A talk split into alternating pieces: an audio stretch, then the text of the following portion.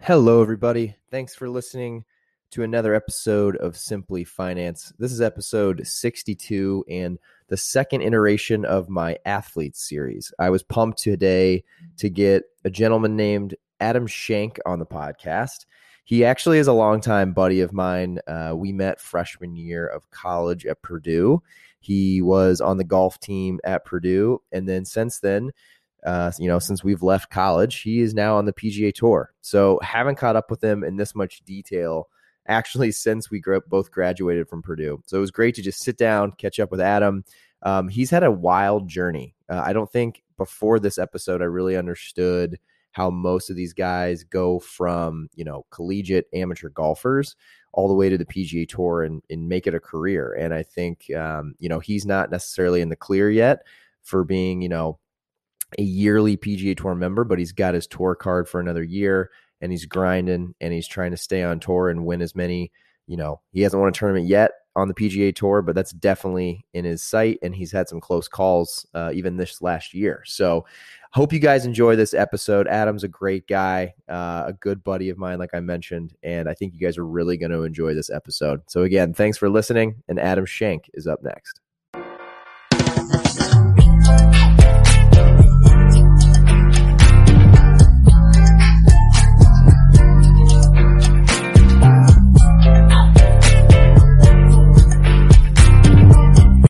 All right, everybody. Thank you for listening to another episode of Simply Finance with Shane White. Today, I'm honored to have Adam Schenk on the podcast, PGA Tour golfer and a good time, good long term friend of mine. Uh, we, we met back at Purdue when we were both in college. So, uh, Adam, thanks for joining the show, my friend. Thanks for having me on, Shane. Happy to be here. Do you uh, mind giving everyone a little background, a little lowdown of uh, who you are? Absolutely. From Southern Indiana, went to South Knox uh, High School, real small town, um, rural community. I had like 80 kids in my high school senior class. Maybe we had like close to 90, but then by the time we finished, we we had 75 or 80. So not a lot. Went to Purdue. Um, was in Krannert. Met you. You helped me uh, tutor me through all of it, if I remember oh, right. I don't think that's true. I... You you helped me through a lot of it. I remember. um, but I did did play golf at Purdue, and then um, took four and a half years to graduate. So I graduated in December of 14. And then I went down um, and turned professional at golf. And I played in Latin America for that year. I went down to Buenos Aires, Argentina, and did a Q school for the Latin America tour and qualified for that. And from there, I graduated to the what's now called the Korn Ferry Tour, which is the step below the PGA Tour, and played there for two years. And then I've been on the PGA Tour. I don't remember the exact year, um, but this is my third year on the PGA Tour. So we are in the playoffs now, and um, if I don't play good this week, then very good this week, then my season will end, um, and I will conclude my 2019-20 season, and then the, the next wraparound season, the 2021 season, will start um, in like three or four weeks in Napa, California. Oh wow! So it's already like because they got the season got pinched because of COVID, it's already going to start right back up again? It didn't get pinched as much. They just they eliminated probably, gosh, I don't know, ten or eleven tournaments, and they made up some of them and then canceled others. Um, so, but with the wraparound season, they like having it start in the fall. They they want our playoffs to end. That way, they're not competing with football. Oh, it makes sense. Got it. Cool background, man. I mean, I it was funny. Like I remember, uh, I'll never forget. We don't have to go deep into this, but uh, do you remember the class we took together? Um, oh, it was like some computer based class. I'll never forget. Like we sat at the uh, like the student athlete center trying to figure out this damn homework assignment we had, and then we ended CS up going two thirty five. That's it. God, you remember it? Nice. Yeah, CS two thirty five. I remember then like coming to my apartment and we just were so confused. It was like the most confusing, dumb class I ever took. we had a guy that helped us. He tutored some of the athletes, and his name was his name was Bing Bong, and he's the one that helped us. That's and it. somebody came in and pranked him that his car was like stolen or gotten a wreck, and he was freaking out the whole time for like ten minutes. And somebody finally told him it was a joke. And I just remember, I, I remember us being in the computer lab. He was helping us figure it out, and he's like, "Now watch this, what you're doing. That way, you don't. I don't have to help both of you. You can figure it out between the two of you." And we're just like, "I don't oh know how God, he did it." Right. You, are like, "I don't know this. how." oh my God, I remember that. And it, it, really, in hindsight, shouldn't have been that complicated, but it ended up being complicated. That's so funny. But yeah, man. So you, I, I thought it was cool. You know, it was funny. I felt like at the end of college, as people who've been through that know, it's like kind of a crazy time. I know, like for me, it was like trying to get your shit together. You're like moving out. You're, uh, you know, either going to do something outside of school. I know for me, it was like I had like I think I had like two or three weeks, and then I started working at Cummins in Southern Indiana, so I had like no time between the two and we hadn't talked in a long time. But for you, so what was it like? Did you? I never got to ask you this in person, but you you went back to finish school in the fall, and then did you know at the end of that like you were going to try to go for the tour right away? Was I, we had never really? It's funny. I thought about it today. We hadn't really like talked about what your plan was if we were going for it, if you're going to try to find a job, what you were going to do. So I worked pretty hard that semester. My class schedule was unbelievable. I had class on Tuesday and Thursday and I only had one class that I had to go to in the afternoon. And oh, nice. several weeks in a row, I probably didn't even make it to class. Like I wouldn't go to class for two weeks at a time or something because you, you really didn't have to, and, and that yeah. was a slippery slope. But like, um, yeah, I I worked really hard on my golf game that semester, and, and I feel like I improved a lot. And you know, then later on the semester, I was like, okay, I'll, I'll I'll give this a shot. I'll play for you know however long I can um, you know make it for on the amount of money that I had saved up and the amount that my parents were going to help me out with starting off a little bit of a sponsorship some, from some people in Evansville, Indiana. And let's just see how it goes. And I talked to a buddy, um, and I was like, "Hey, you're going to try this Latin America Q school? It's in Buenos Aires, Argentina. I've never been out of the country so cool. before." He's like, "Yeah, I'm going to do it." I'm like, "Okay, I'll do it." And I remember signing up like at midnight one night after we'd probably been out drinking a little bit and signed up and um, graduated in December and then went down and stayed with some family friends in Port Charlotte, and then went to Buenos Aires in like early February and qualified, and then the tour started like a month later. We That's went to crazy, I think seventeen or eighteen different countries. And oh like, wow! Played like nineteen tournaments down there. Oh wow! No, okay, like, interesting. Lots How of Ecuador, you know, Argentina, Colombia, obviously Mexico. We were in um, Nicaragua Oh my gosh, so many. Oh, that's wild. I'm sure that was a wild just time of your life, just traveling around Latin America playing golf. Yes, it was definitely it was definitely Uruguay. Lots of experiences, lots of anything you were looking for, you could find it. I'm sure. I've been to Brazil. I haven't been around Brazil. Much. We were in Brazil. Yeah. Have to have a visa. Oh yes, yeah, yeah, exactly. No, yeah, pain in the ass. Yeah, it was. I do remember that when I went down there. Yeah, I had to go to Chicago to get a visa. It was a pain. So yeah. you, uh, how did you like? How how do you even go through that process? Was that something that like they came and found you when you were playing at Purdue, or is it something you had to like reach out? You're like, hey, I'm graduating from Purdue. I want to try to sign up for the Latin America. Like, how does that work? Yeah, you just, I mean, you have to be a.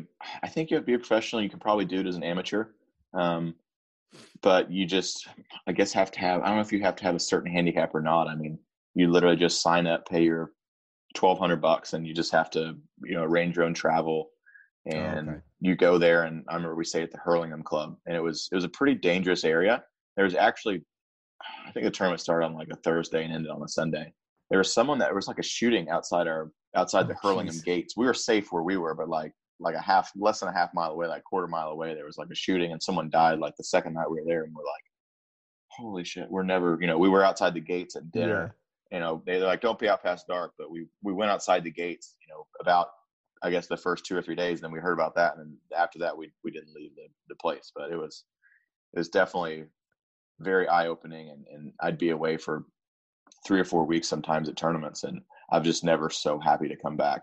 Um, oh, I bet into the U.S. I mean, just the simple things we take for granted. I'd just be driving on a road, or I'd go back to Purdue because my sister lived in Indianapolis at the time, and she was going to dentistry school at, at IU. Oh, okay. And I would just just be so happy to be back and not that it's that bad over there or anything, and there's some you know some rough spots, but just things we take for granted over here, and, and just really happy to be back. Honestly. Oh yeah, I bet. I mean, because how long? But I have so there? many experiences too. Yeah, right. So we we started in in middle of February or end of February, and then we played until um, maybe the first of June. And we okay. took uh, June, July, and most of August off, and then the tour started back up after that. And they played right up until probably the end of November. So it's oh, kind wow. of a, a like basically like season. exactly like like school almost. You know, you got like a summer break. Oh, um, yeah. So it was really similar to that actually. Got it. Okay. And so yeah, for you, I mean, I remember I'm I don't know how your position was, but like for me, I was pretty broke when I left Purdue. I remember that. Did you uh yeah, so you were like trying to like scrounge up money and just like get down there and this was kind of just like a, you know, you just kind of jumped for it, it sounds like, kind of just dove in. Pretty much. I played some mini tour stuff in Florida and, and was lucky enough to play well early and, you know, made I don't know, five or ten thousand bucks. So I had enough money to go down there and and then played okay on the tour. And if, if you can play that tour an entire year and just break even, that's that's amazing a wow. free golf experience that you get. And that's basically what I did. I don't know okay. how much money I made, maybe yeah. thirty five or forty thousand in earnings that year. And then that's about what I what I spent on on travel. Oh yeah. About fifteen hundred a week between a caddy and then oh my gosh, you have, you know, trying to figure out with your caddy, you know, because he, they don't speak any English down there. Oh, and yeah. my Spanish was getting my Spanish was getting and my Spanish is okay now. I can about say anything. Okay. Not correctly, but they'll know what I'm saying. They'll be like, "Oh, stupid American, you're trying to say this." I'll be like, "Yes, exactly. Yeah, that's, that's what I want."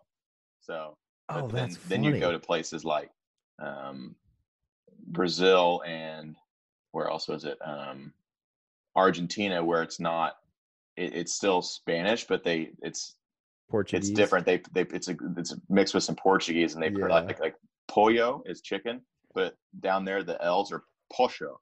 So everything that you thought you knew, now you don't know because they you know the easy words, but a lot sure. of the words that you thought you knew now you don't know those, and you just get really confused. And, and it's it's just I felt like I knew enough to get really lost because I would talk with the people and then yeah. end up just lost. Oh, that's so that was always funny, a good way man. to explain it. Did that was that difficult to like try to focus and work on your golf game if you didn't like? I just feel like it'd be so interesting going to tournaments and like people don't speak English. It was definitely a challenge. I mean, try, trying to learn a new course with the caddy, and sometimes the caddies did like they weren't actual caddies; they were just you know basically pedestrians that were there to earn fifty or fifty bucks a day, which is a I mean down there that's sometimes it's like a month's work. So you've got all these people like fighting to be your caddy. So you show up and there's like oh wow 50 people just like, you know, kind of yelling at you and demanding to be your caddy. And you're just like, you know, hold on, hold on, hold on. But I mean, it's just it's kind of dog eat dog down there because they're all fighting for these jobs. They're they're all working a job where you get paid like, I don't know, maybe 20 bucks a week or 30 yeah. bucks a week or something like that. And oh, if you play good, you make like, you know, you pay them like three or four or 500 bucks a week if you play really good. So that's, you know, it's a big opportunity for, for, for them. them.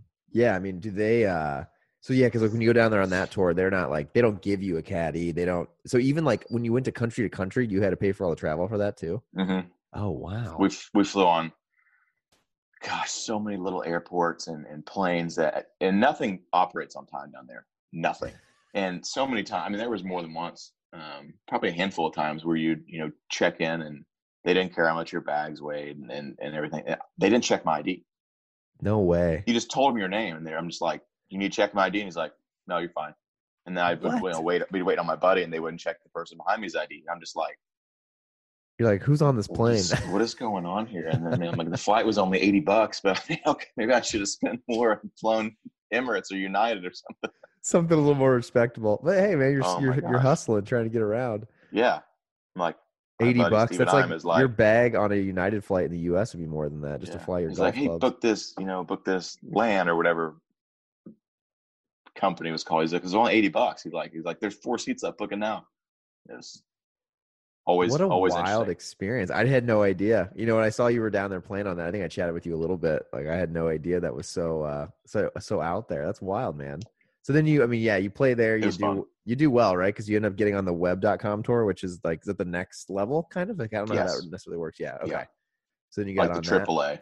Yeah. Okay. Basically. Got it. Yeah. Yeah. Yeah. And then, cause you had, did you have to get like into a, did you have to finish at a certain like certain rank or money list on the other one before you qualify or something? Exactly. So like for the web, you have to go through like first stage, second stage, and final stage of Q school. So I finished well enough. If you finish well enough, you don't have to go to any of the stages. You just get to go straight to um, the web, the web tour. I did not do that. I finished well enough where I got to skip one stage. So I had to go to second stage of Q school.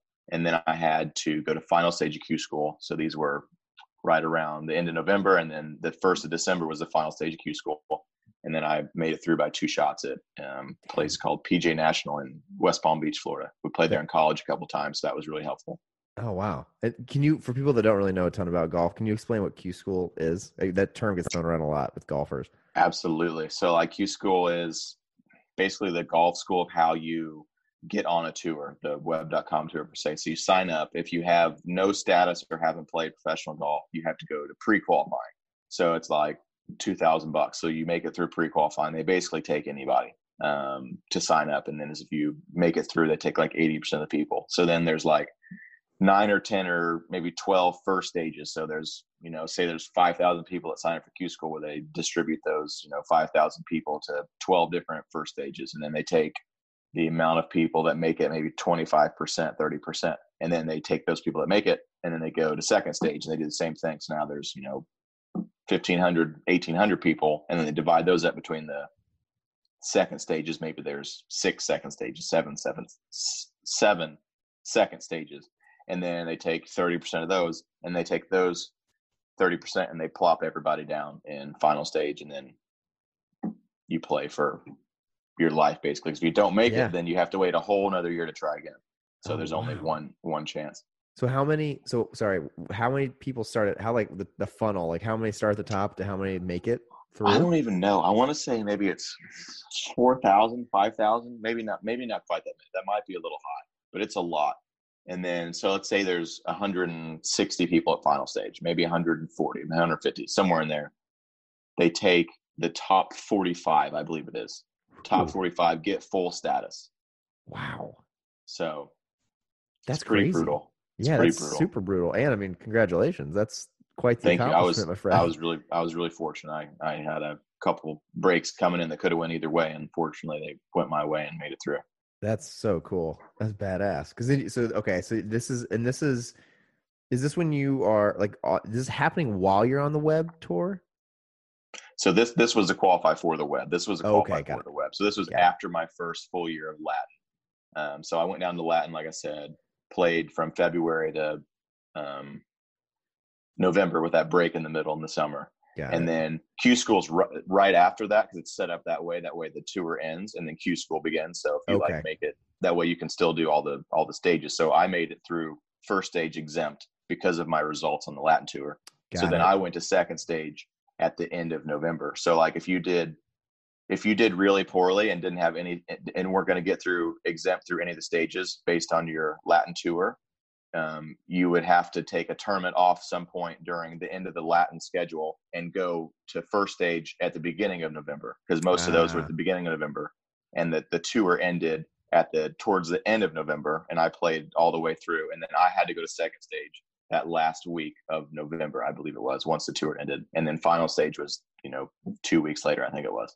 Okay, got it. And then, oh, wow, and then that tour started. That tour started up in Panama I believe, the second week of January. Wow. Okay. And then so you made it through that, get on the web.com tour. So now you're like close. At this point, mm-hmm. are you this is where I was curious for this podcast too. At that point, you're on the you're like on this AAA level. Um, are you at this point like can you like smell getting to the PGA tour? Like are you kind of like I can do this, I'm close? Or at that point was it still feel like it was really far away? It definitely felt like it was further away than not. I mean, because this was a different level of competition that I hadn't played before. A lot of the guys had been on the PGA Tour or played this tour for a long time, so they knew the courses. I felt like they were better than me, and I was like, okay, I, I did the Latin Tour. A lot of guys do that, but a lot of guys, you know, don't really take it seriously. They're down there to have fun and party, and okay. Um, kind of just like delaying getting a job almost. Right. And right. made it through that, and you know, got through Q school and just very eye opening. Played really well my first tournament. You know, made a couple mistakes in Panama, missed missed the cut by I think two. So I'm like, shit. In Latin America, I would have made the cut by two or three. You know, and now I missed the cut here by you know two. So I'm I'm gonna have to you know get smarter, get sharper. You know, just be better all the way around, and I I better figure it out fast. Yeah. Because the weird thing is, so like if you finish in the, in the top 45, like I did, you're guaranteed I think eight starts. If you play bad in those eight starts, then you reshuffle out of the mix. So then you basically kind of go back to you still have status on the tour, but you kind of go back to not getting in tournaments. So there's a lot of pressure Ew. on you those first eight tournaments. So Got it's it. it's it's a whole ball of wax to like trying. I I still don't understand how all the rankings work and like the reshuffles. So like it's like this big complex process that no one really understands. You just like I, call I had lady. no at the tour, idea. Yeah, because I was trying to I was trying to look it up, and I was like, this is so confusing. Because and it changed. They change the rules every year. and All this stuff.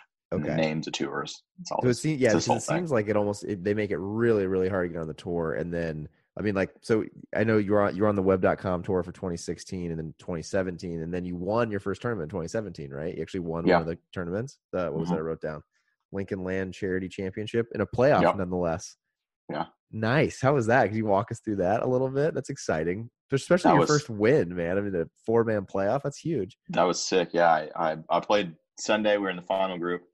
Uh, super windy day. Um, played with, gosh, Kyle Thompson, and another guy. Uh, I, I can't think of his name. He was uh, actually in the Air Force. Um, he turned professional and super, super nice guy, super great golfer. But anyway, um, looks like I'm gonna have a good chance to win. I come down to the last hole, hit it in the fairway. I think I just need to make par to win. And I hit it in the fairway, so I've got like nine iron in. I think you know a pretty good chance I'm going to win the golf tournament. And I hit this worst shot I've hit all month, and I've been playing all month, so it's pretty bad. You know, it goes in the grandstands left. Maybe it was an eight Oh, iron. shit. It kind of goes up against like some netting. And I take a drop. I chip it to eight feet, and I'm like, I see the leaderboard, and I see there's three other guys at I don't know whatever it was, 15 under. So I'm like, all right, well if I miss this putt, you know, basically there's a one in four chance I'm going to win because we're all pretty much equal. It's one playoff hole. It, it, it's just flipping quarters at that point. Okay. So I'm like, probably should make this putt because you kind of had the golf tournament won. Probably should just make this putt. And I, Yeah. sure enough, I miss it. So I'm just in the scoring tent. I'm just like, wow, you just had a really good opportunity to change your life and get on the PGA Tour, and you just blew it. Way to go! Hope you're hope you're proud of yourself. Good job. and then, sure enough, I first playoff hole, I had a putt from like past the pin in the back of the green and just barely burned the edge. And then we all made par. And then I basically had the same putt again on the second playoff hole, and everybody missed, and I made it. Damn, dude. So that was you it. redeemed yourself. Redemption. What was that like? What was that like when you won? Uh, That's got to be wild. Just knowing you and you know how much golf you've played. That's got to be a crazy Yeah. moment. I just I couldn't believe it. Just hugged my caddy, hugged my girlfriend, now wife at the time. My family was actually all in attendance. Um, Oh, they cool. they came in on Saturday. That was near the lead, or maybe they were planning to come if I made the cut anyway, and I, I just happened to play well. Um, yeah, caddy took the, the the top off the pin and took the flagstick, which is the caddy traditions of you win, the caddy gets the pin. Oh, okay. And Didn't know did the whole trophy ceremony trophy ceremony and you know they gave me this note card to you know all right say these four sentences and i'm just like had i don't know four or five beers already at this point i'm just trying to remember this and then that was probably the hardest part Just trying to i still remember have to the note card actually Oh, that's Yeah, cool. you, all this stuff the tournament directors and everything but it was they do a really good job with They like tournament. make you say something when you They win? don't. They just like they're just like, all right, you know, these people were, you know, donated a lot of money. They spent a lot of Got it. time. All the volunteers, the tournament director. You know, if you could really thank them, I'm just like, Oh boy. setting my go. Bud Light down, and I'm just like, okay, like let's get it together and say these, you know, four or five sentences. You know, make yourself sound like a decent human. You went to Purdue. Yeah. I mean, hold up the name. Come on now. Yeah. Right. That's too cool, man. And then from there, did so did that winning that did that unlock the PGA Tour for you, or was there more after that? Base, basically, so they take the top 25 um, in earnings from that season, from the they play like 20, I don't know, six or seven or eight events. So the top 25 from the season get to go to the PGA. So that basically um, put me at like maybe $150,000 in earnings. Okay. So for that season, so basically it's usually around 140 to 142, somewhere in there, 45. So basically, and there were still eight events left. So I, I wasn't locked in a sense, like statistically, yeah. but more than likely, like 90% chance I was going to make it. And the next week I finished like fifth. So that was when I actually statistically locked up my card. Uh, was so the next cool. week in, in Nashville. Okay. And then when you when, okay, they, they say a card, you're pl- you get a player's card. Do you have like a physical card you get? Yes, being- I do. Oh, here yeah, here. I'll, I'll show it to you. It's nothing. It's literally like a credit card. But I mean, it's and mine's It's- so scratched up you can't even tell it's me which is actually i guess anybody could really use it yeah it's oh, just that is so cool. There it is, man. Member. Love member in, inside ropes what are they have all these letters like clpm dh and all they all mean something like parking you know you can go in the clubhouse practice areas all this all this stuff because Oh, that's yeah, I just mean- when the when security's there checking they just look for like all right, you have to have like a P and an H to get in this area or something, Sure. and all this Yeah, stuff. yeah. So Oh, that's too cool, Yeah, man. Yeah, I guess I've I've been to a couple. I've been to uh what did I go to? Uh PGA championship when it was in Valhalla a couple years ago. I was Was- that one. I think you we really? talked about that back. Yeah, that was that's the only one I've only PGA I've been to. I've only been to like not before I played. I think I'd only been to two PGA Tour events ever. Oh, that was my second one. Oh, that's fun. That's it funny. We were both there it rained. too. Did you go? On, did you go on? When did you go? Sunday. Uh, I think we were on Sunday. it rained so much. Yeah, it rained a ton. I went there with uh, I don't know if you remember Peyton, who was my roommate and played golf too. We we went and watched it. That's funny. I didn't know you were there. That'd been funny to meet up. Yeah. Oh, that's crazy, dude. That's so cool. I was to say you definitely can see when you're there, like how much is going on behind the scenes of what you see on TV too, because there's just so much. Were we still in college then, or when was that? That was right after college, I think. Maybe I was still in college. I think. And Maybe it you- was you that probably first- graduated on time like a good student. Eh, luckily, very close. It was. I was. I remember the last semester at Purdue. I had to take. I had to take like 18 credit hours just to like get out on time. So I did. I by the skin of my teeth. What was that math class we took that was insanely po- impossible for us? uh, wasn't it like calculus two? I there was, was- Calc two. There was a calc two class that I had to take twice for sure.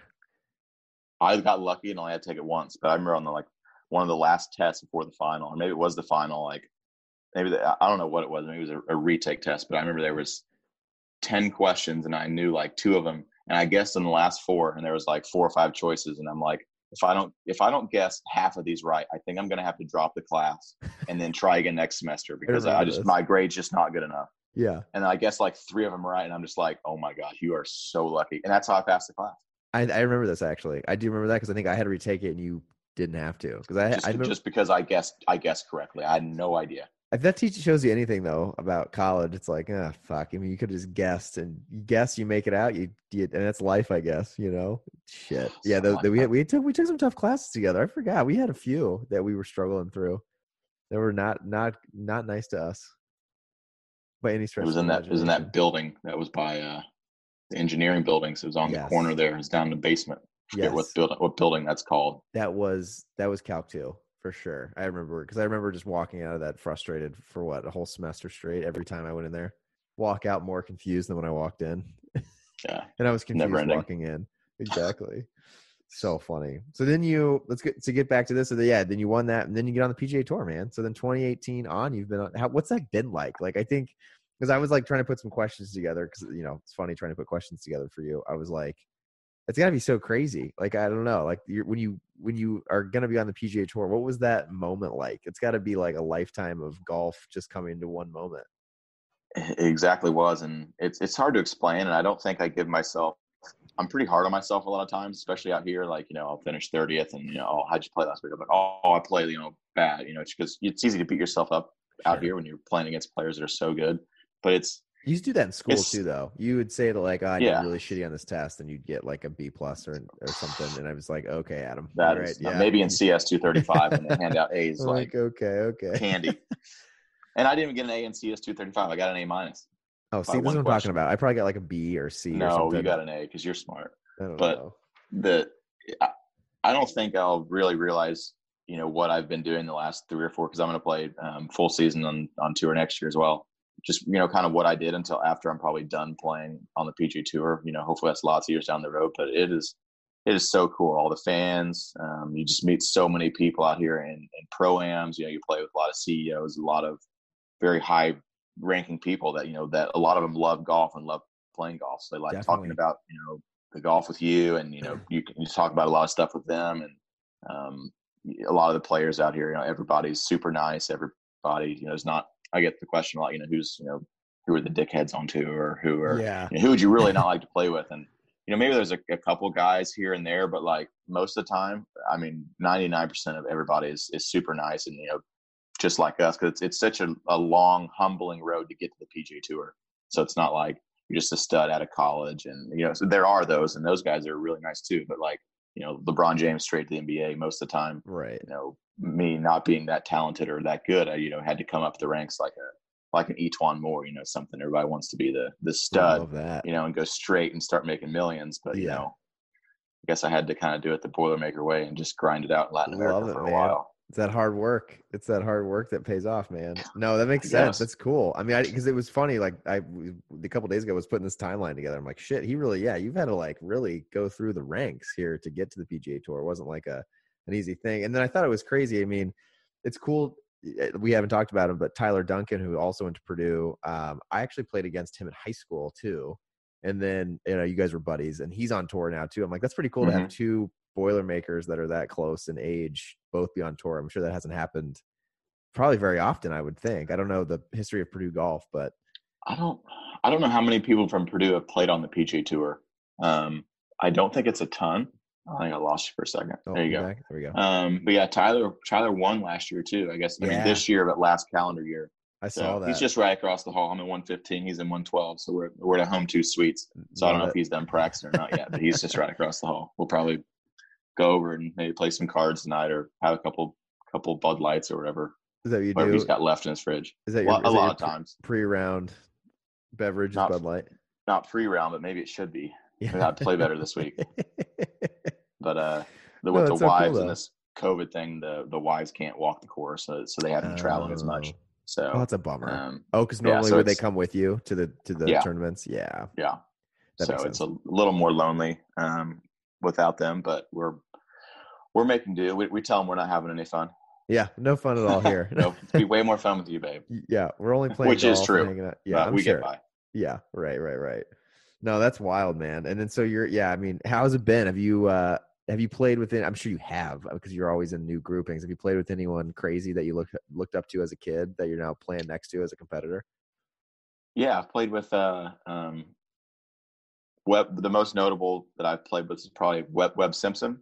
Oh, so I think yeah. he's like I don't know third or fourth or fifth or sixth in the world. So he's become a good friend, and um, you know he's just a really nice guy that's just really damn good at golf. So he plays good. Seems like every time he tees it up. So um, trying to think who I haven't played with a bunch of big names, but like um, it was a funny story. I was because I forget you know Tiger's playing this week, which is pretty Yeah. cool. I don't I don't I don't think I've played you know maybe a handful of tournaments with when Tiger's in the field, and I've I've missed being grouped with been paired with him twice by like one or two groups off. So I think I've teed off That's crazy. and then he teed off the next group, and then one time, you know, in Florida, I he teed off, and then I teed off after him. So I was really close to playing with him, but it hasn't That's happened wild. yet.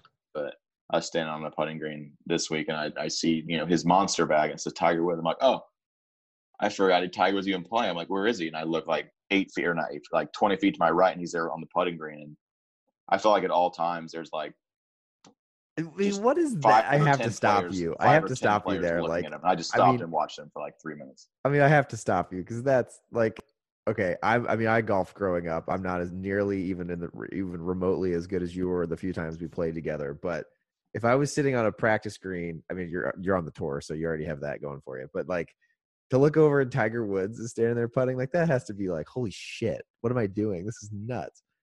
Absolutely. I just stopped. I just stop and watch him. Like I don't even care if he like looks at me. I'm just like, you know, go ahead. I just want to Yeah. watch you. Like, I mean, how many people can say they watch Tiger Woods putt? You know, From 10, you know, 20 feet away. and who knows how much longer he's gonna, you know, even play. And like, you know, Sure. when I have kids one day, it's like, you know, I, you know, hey, I played, you know, not nearly as good, but I did play with him a couple times. You never know, or man. not with him, but like in the same tournament. in the same tournament. That play, I mean, you were a competitor, right? You could have beat him, Yeah, or you I know, competed against him. yeah, that's right. Say anything to him?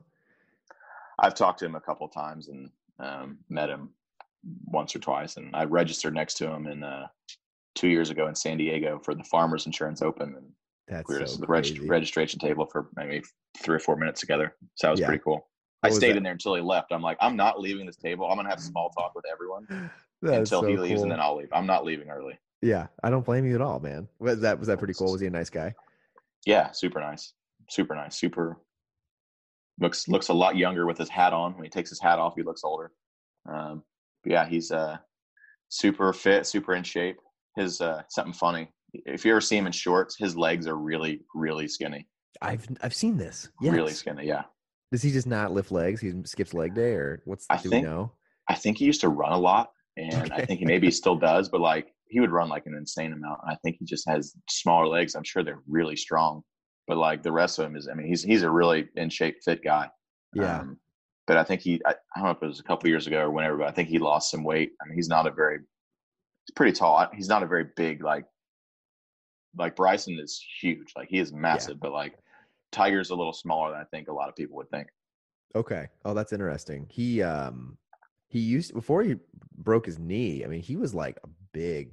I feel like yeah, he, he was, at least on TV he looked like this. And. I never saw him. I never saw him then, so yeah. I've only seen him the last two years. Yeah, here and there, like not very often. Sure, sure. That's so cool, man. That's got. It never so gets wild. old though. He's. I mean, I mean, it's got to be crazy. like, I mean, cool. especially for you. I mean, just you know, getting the chance to play with all these guys. I mean, I saw tomorrow yeah. you're playing with Graham McDowell and Lucas Glover. I was like, I got to look and yeah. see who you're paired with. I'm like, shit, those are people I've paid attention to since I was a kid. Yeah. That's crazy, man. That's so cool. It's fun. That's Lucas so cool. is so nice, and Graham is really, really nice. So he, so our townhouse in Florida is right by a place called Nona Blue, and um, he used to. He, I don't know if he still is. I don't think he is anymore. But he started a restaurant in uh, um, in Lake Nona, um, which is in Orlando. It's a really exclusive golf course called Nona Blue, a restaurant, and then they opened a Nona Blue in Jacksonville. And he's he was half owner of that. So oh, okay. I played with Graham once before, and we talked about that forever.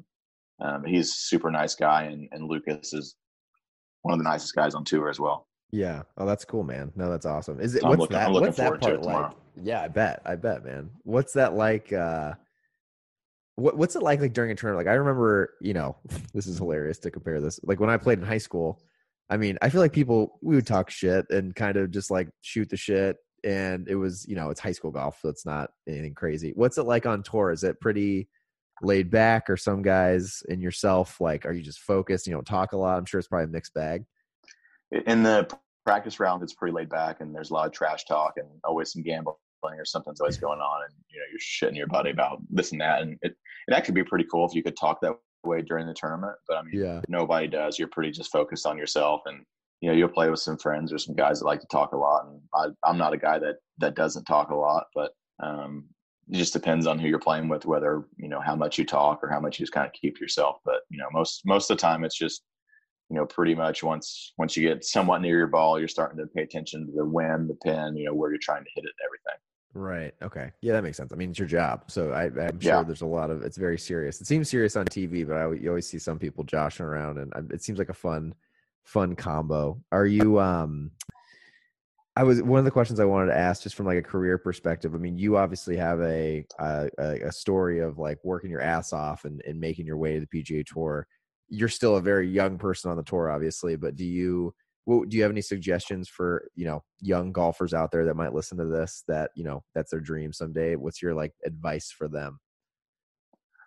Yeah absolutely. I'll tell them you know not that uh, this helps them but I, I, will say one of the main things is if I, if I if i can do it if i did it you know anyone can do it. I i promise you that especially with Krannert if i can graduate from Krannert trust me you can maybe that more but, than anything the Krannert piece oh my gosh it wasn't that easy and and just it doesn't matter really where you start, especially in junior golf or amateur golf, college golf. If you if you're not the best, if you're you know towards the bottom, if you just keep improving every year, if you have a desire to um, really enjoy practicing and enjoy getting better, then that'll take you much further than if you are at a pretty elite level now, but you don't have the desire to get better and you don't really have the desire to, to play golf and grind and practice and not that those guys, you know, can't play professional golf and play on the PGA Tour and win a whole bunch because there are a lot of elite talents that don't really love golf and they're just really good. Um, just a lot of times they're just so talented they can doesn't matter what they do, they're just going to beat a lot of people and play well and make a lot of money. But just getting better every year, getting better every day, the same cliche stuff. But I mean, if you can play golf for six or seven years and, and get better every year and you know have some instruction and a little bit of talent hopefully then you know you can play and take it however far you want to.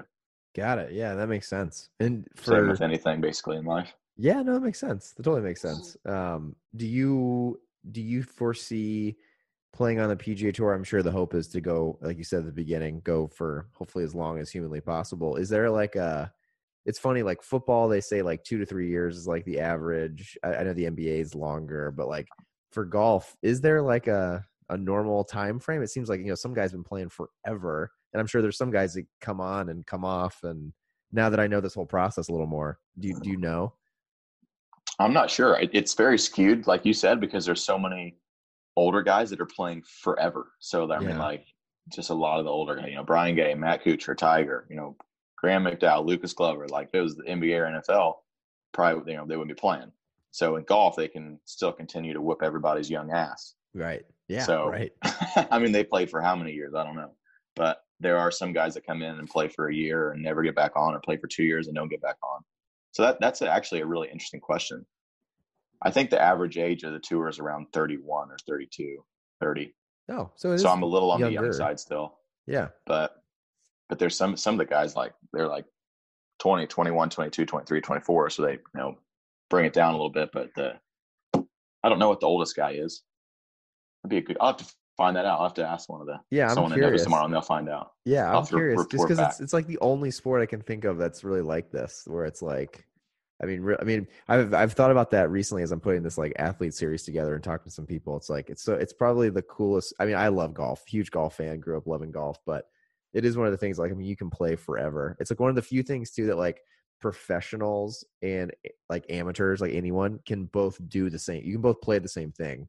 You know, I was Yeah. talking about CrossFit earlier. It's like there's people competing in CrossFit, but like you and I can do any of the same workouts if we want. Same thing with golf. I think it's just it's cool in that regard because everyone can go out and you can watch golf on Sunday and then go out Sunday night and go play nine holes. Um, I just think I thought that that's always been a cool thing. Um, do you um, do you what's your like? I guess like what's your goal this? And I know that you're like in the playoffs now, so it's really coming down to the line. Um, but as you head into like your next full season, are you is your kind of the goal for you right now just to kind of get out there and hopefully win a tournament or shoot as low as you can or do you have like tangible things you're kind of going after these days So definitely both. Um, so for this week, I probably need to finish inside the top 15 or top 10 to advance to next week. But some goals for next year, I would say I want to I want to get off to a hot start, and I would love to lock up my card in the fall. So I would say that is a um, where I mean whatever kind of goal you want to call it, but it's just and how would that would do be would that be with like winning a tournament or how does how would that work in the I fall would have to get like basically 400 FedEx Cup points. okay So however many top 20 or top 10 finishes that is, that would be, and if you win, you get a two year exemption on tour and 500 points. So that would, that, Oh. that's always, you know, I would love to be a, a PGA tour winner. That's something that they can't, you know, it's like a, it's like a club. It's a fraternity of, you know, guys. It's not a super, you know, big group because I mean, I don't know how many people, uh, the average, how many people play on tour versus the, the amount of percentage of people that actually win on tour sure um, can't be super you know great um, but that would be a great list to add your name to and and i had a chance a couple three or four three weeks ago in reno and you know didn't get the job done but i, I can't wait to get back and um, in the in the mix of things and just you know feel the all the feels and the rushes and you know how your body changes and how your swing changes it's a little different but um, back to your question definitely i, I want to lock up my card and that'll allow me to play pretty free the rest of the year a little more free knowing that you have a job for the next year um, right. but just a, a bigger goal of mine would be consistency just being consistent you know performance and in, in all areas of the game week in and week out and if you're not um, feeling well or if you, you you kind of burn out a little bit then you know take a week off don't just go play a tournament to go play if you're going to play go you know play and compete and Oh. prepare properly is that um, something that's you're gonna do common is is like taking weeks off if you're just not feeling it or you know yeah i mean sick? just the the stress and it being gone from your family a lot of times being gone from your home for you know if you're gone for three weeks you're gone for three straight weeks you know uh, you go to a golf tournament you're gone for an entire week right. Um, so if you're gone three weeks you know it kind of adds up especially if you you know if you're not traveling with your wife or you got kids and they're not traveling they're back in school. So sure um, yeah. it's just it's just a lot of like you go play a tournament it's just a lot of it's a lot of work. Um, Right. so i've played more than most people and and you know why not? I'm feeling good i'm young so um, i don't have any kids that i'm missing out on. My wife's usually traveling with me. Um, but as as next year hopefully when i play super well in the fall this fall um, you know if i played three or four weeks in a row or two weeks in a row and i've competed and you know had a chance to win then you know it's just a little burnout, then you know take a week off and recharge your batteries, and you know take four or five days off, and then start up again on the weekend, Yeah. and then go to the next tournament instead of just playing the next tournament to just to play and not putting Right. in maximum effort. Yeah, no, that totally makes sense. That totally makes sense. Love that, man. I think that's fantastic. And then how um the other question I wanted to ask you is how does um majors work? Do, is there like a, something you have to either? I know like a win gets you in, um, but is there or it's like there's got to be? I'm sure. There's so a win. Way. A win gets you in. Um, there's different qualifications for each one. Um, oh, okay. Like the uh, the only thing that gets you in the U.S. Open is being top 50 in the world, or playing in the U.S. Open and finishing top 10 in that U.S. Open. That gets you into the next U.S. Open. Ah, okay. So basically, most people that play the U.S. Open have to qualify, um, and then winning gets you into the majors, all the majors, I believe, um, and being high enough in the world rankings or being high enough in the FedEx Cup standings. Those are basically the three or four ways that, that get you into the majors. And I, I have never, I have not played a major yet. So that's that's another you know goal of mine next year is to play, you know, play play the majors, play one major, you know, yeah, start somewhere. Hell yeah, man, that's exciting. How do you, and how does the I know the FedEx Cup points make sense. How does like world ranking?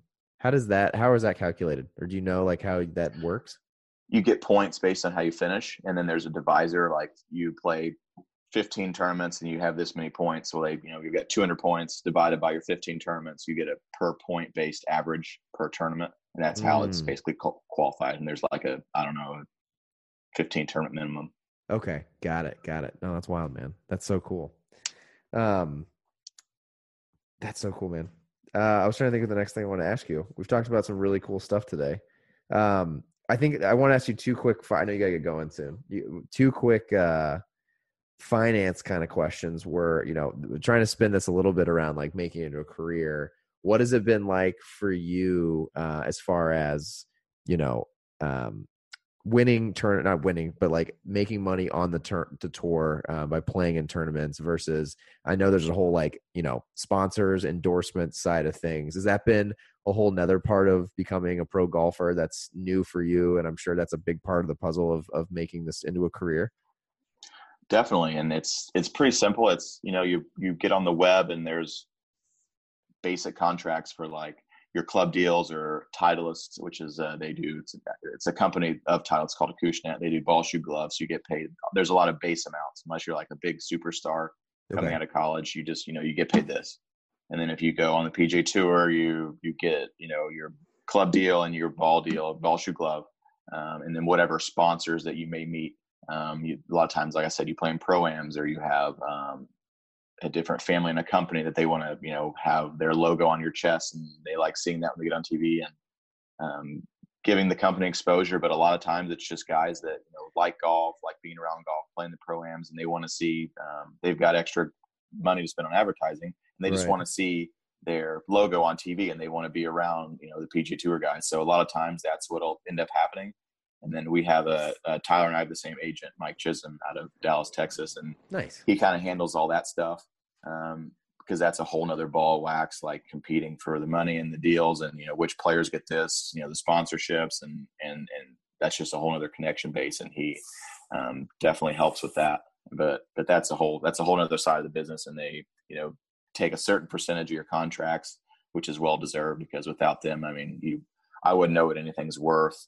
Um, sure, for any of oh, that yeah. stuff. That's very um, a lot goes into that that I think a lot of players you know we take for granted a lot of times i'm sure because they do work really hard and then from there if you play well and you get inside the top 100 in the world rankings or you really meet somebody and you have a lot of success and they want to you know like a for example like a an ace hardware or a, you know, walmart doesn't sponsor anybody but like a big a bigger company like that like an aig like a you know yeah. transamerica they will you know do a big corporate deal with somebody or like sponsor your golf bag um, and you'll have a transamerica golf bag like Zach Johnson did. So yeah. play well, get some notoriety, have some accolades to your name, and that's when you can start getting the bigger deals. Um, and uh, definitely opportunities for for advancement financially, just meeting different people. And I have not done that yet, but you know it's it's well deserved when you do do it. Um, yeah. So it's not everybody does it. It's very hard to do, but you know once you get to that a little more the little more elite level on tour and have success, then you're definitely definitely get compensated for it. And that's when a lot of guys start making a lot more money off the course than they do on the course. Right, right. Okay. No, that makes sense. I'm sure, man, I'm sure you're on your way to uh to finding that next, but that's that's exciting. I'm sure, you know, just from like the research I've done, yeah, it definitely seems like some of the guys on the tour, yeah, to your point, probably make more money off the course than they do on the course, which is kind of crazy. Then I'm sure at that point, just like golf as a career is a wild, it's just a wild world to be in, right? Because you could, you know, depending on if you're showing up for a tournament or not, you know, it's a totally different, you know, I don't know, totally different way of making money. That's pretty cool. Yeah. It's cool to be able to leverage that too, like your hobby, your passion turns into a career, right?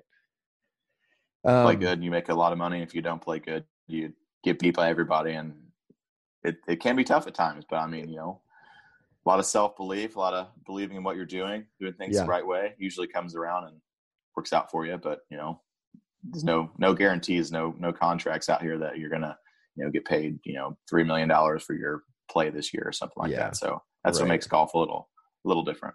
For sure. No, that makes sense. That makes sense. It's kind of a you know they they uh, let the the cream rise to the top, and and those I'm sure those people get the big compensation. That makes sense. Um, thanks, man. I, the last couple questions I had, I know you got to get going, got a big workout coming up, so I want to be cognizant of that.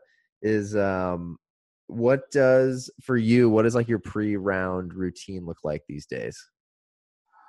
So I'll usually start uh, a couple hours before, hour forty minutes before. Um, do some light cardio, just get the blood flowing. I'll do some stretching. Um, just do some exercises that will get my glutes turned on, get everything firing, um, get my back warmed up, get the shoulders warmed up, get my hips warmed up, um, and that usually takes maybe fifteen to twenty minutes. And sometimes if I have a seven a.m. tee time, I spend five minutes. I don't really do it, you know, a Okay. lot because I just I'm not going to get up at four thirty. I, I should get up at four thirty in the morning and do the same thing every time. I'm a little bit lazy sometimes, um, and I don't. I'll get up at you know seven a.m. tee time. I'll get up at you know 5.30, 5.15, and I'll you know I'll still do something, but it'll be light, okay. and then go to the golf course, grab a little breakfast, and then I will putt for usually fifteen minutes. And when I start putting, I usually have about an hour to fifty minutes before I tee off. I'll putt Okay. for fifteen, and then I'll go chip and hit some bunker shots um, for maybe another 10 or 15 and then i go and hit balls for 15 minutes or so maybe 20 minutes okay. and and i'll go back to the putting green and hit a few putts and then i usually have to run to the tee because i'm usually a little bit late For some reason, that does not surprise me, Adam. I feel like you've always been. it's always been you, man. i know where the edge is at and sometimes i get a little too close haven't fallen off yet but i peek That over the edge from time to time That is so funny. You uh yeah, how does that work like the day of? I mean, are they are they like is there someone there like is it your caddy or do you have anyone else there that's kind of like, "Hey Adam, you need to be here this time at this just no. my just my caddy i'm like hey all right you know we tee off at 8.30 let's meet at 7.15 Okay. he's like all right sure Got it. And then your caddy, how did you find your caddy? That's another question I didn't, ask you. How does that all work? so there's a couple guys on tour that a couple of caddies on tour that know basically they've been out here forever they know all the caddies that have jobs or looking for jobs caddies that are caddies that have a job but are kind of looking for a new job so paul tesori who caddies for webb simpson um, helped me find mark Oh, okay. and I, i've had a, i've only had maybe three or four caddies in my entire career I, i've had brad swearingen who came out and, and helped me out for a couple years and um, we stopped working together and mark started working for me um, we're working together for a couple years now. Um, but yeah, I've, I've been lucky to have a lot of great caddies. Brad was super helpful getting my career started, and he's out here now with another guy, Robbie Shelton from Alabama, who's a stud, and they're doing well. So I'm happy to see Brad do well, and, and Mark and I are rocking and rolling as well. So he's a really big part of um, of the team and, and very helpful. He's been out here, I think, 17, 18 years. oh so wow. he's uh he's he's super he's awesome you know like a best friend um, yeah. we do everything together spend shit i don't know 35 40 hours a week together Oh, do you sometimes more. really? oh yeah Because is he with you all the time during like practice Yeah. rounds and everything? Oh wow. That's pretty cool, man. Yeah, they, they kind of like have to be your best friend. They got to know your whole game, right? They got to know the oh way yeah you hit every shot. Yeah. Yeah. he's good too yeah That's awesome, man. That's really cool. we'll Um, get together and play sometime soon we can yeah, well, we need to. I uh, I will warn you, you're gonna kick my ass because I for sure have not been playing the amount of golf you have been playing. So it's all it's all relative there's a lot of things you'll kick my ass at we'll do a workout in your garage you show me there we what's up. go. Come but up i'll be here. better we'll- i'll be better for it There we go. I love it. I love it. We have a I have a buddy who uh, is a member at Medina, so maybe we can come up here and do a little workout and try to get on Medina or something. I know a couple of uh, my friends are members of medina so we can i we can make that happen I That'd can't make it happen, but I can call somebody that can maybe make it happen. And that's what we need. We need you to call somebody. You just got to know some. You just got to know somebody. That's what it comes down to. Don't know me, know somebody else. But That's right. That's we'll, right. We'll go play Medina. For sure. Be It'd be great. fun, man. I'm totally down. I'm totally down. Um, last question I ask everybody on here. do you have any at this point in your life, do you have any favorite books or favorite, you know, podcasts, anything knowledge, mindset wise that you would like to share with everybody listening? I haven't listened to many podcasts. Actually, I've really never listened to any podcasts. I should start because I'm like I'm super into like series and following something, and if I like it, I get hooked. Like Netflix, I've watched everything. Okay. But a couple of books I like. Um, I just started listening to one with Mark. Um, it's it's David Goggins' book. Can't hurt me. Fuck, I haven't listened Oh my to it yet, but I'm a huge David Goggins fan. I'm I'm shocked I haven't listened to it yet. But he narrates so it, right? good.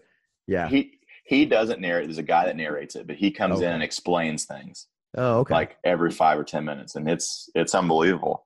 Um, yeah, I've That's a got a, good lot of I've got several you know um, mental performance books. You know, um, ah, gosh, there's uh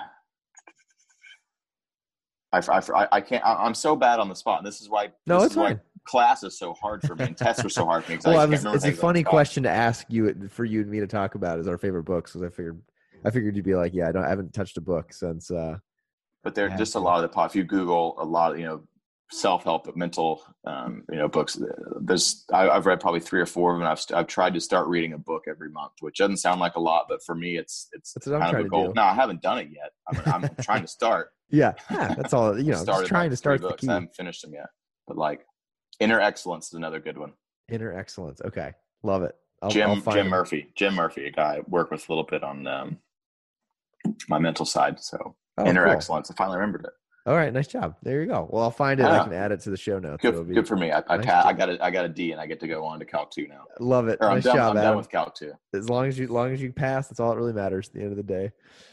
Um, yeah, man. And the only last thing I like to ask people, I don't know if you do a lot of this. Do you um do you use any tools or or what do you use to like track goals, like daily things for you with golf? Is there anything that you like you go to? Is like your like apps, notebooks, that type of stuff for you know goal planning and mapping out what you're trying to accomplish? I don't necessarily. What I use is the the reminder thing on my phone, of, and I make a, a daily list of things I need to do, and that helps me stay on track. And then from there, I kind of just honestly like I believe in setting really small goals that way I can focus on day to day, and I I feel it out as I go. And like the night before, I'll make out a list of things I want to do the next day, and just I think it's really important to be self aware at all times because you know your plan changes it changes in, in my in my golf game in my profession how i feel what i'm doing well you know what i need to really improve upon you know what do i absolutely need to start and stop doing and then i focus on that and then i write down you know all right well did this help today or did this hurt? And then i'll get a whole other set of you know feedback after i spend five or six hours practicing and then i you know reprogram it you know figure out basically what i'm doing well how do i keep doing it well? What am i doing poorly and how do i start doing it better? And then make a game plan for the next day and go go on that. And then it, when i do that when i combine lots of good days of note taking and reflection in a row that's when i will start to see improvement maybe not immediately but a month or two or three down the road and that's you know kind of what prepares me to play good golf when my time comes I love that. No, that's fantastic. I definitely can resonate with that. What do you do? You use like the notes app and the reminders app to do some of that? in Nice. a notebook i like writing it out i think that's really helpful Okay. and i'd use the dictation on my phone and then i go back and read it and i'm like what I say? this is terrible i didn't say that like grilled cheese what yeah, No. yeah. I know it's really bad until you. uh Yeah, I like writing things out too. I'm a big fan of that. No, I love that. Well, cool, man. This has been a lot of fun. I really appreciate you taking the time, Adam. It was great catching up with you and uh talking to you about your blossoming career on the tour, man. I'm pumped for you, rooting you on, and uh excited for you tomorrow at the TPC Boston big tournament tomorrow. thank you Kicking it off. What one o'clock in the you got plenty of time. You can sleep in tomorrow. absolutely You're like one forty tee time. I saw. Hmm Yeah, Gonna have a nice early dinner. Come back, play some cards, have a few beers. Like I said, wind down. It's gonna be it's gonna be a good night. It's much better than having us. I was really hoping I was gonna have a late tee time and then be early on Friday. So there you go. I got it- my do you have like the same tee time Thursday, Friday, and then they change it all when the cuts are made? Yeah. Yeah. you, there well, you go. You're either late. You're either late one day and early the next day. It just depends on you know which day. You oh, you like switch on Friday?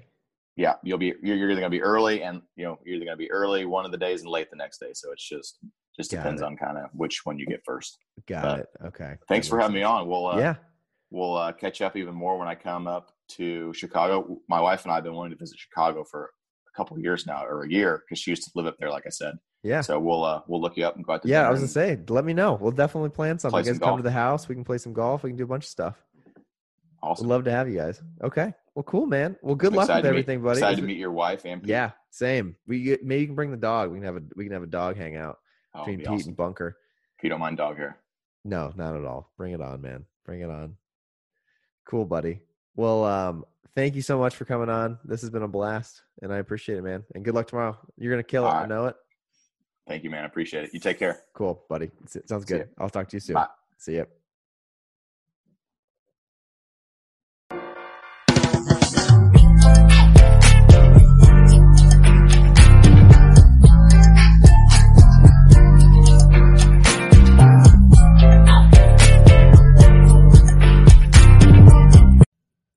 Hope you guys enjoyed that episode with Adam Schenk, PGA Tour golfer and good buddy of mine.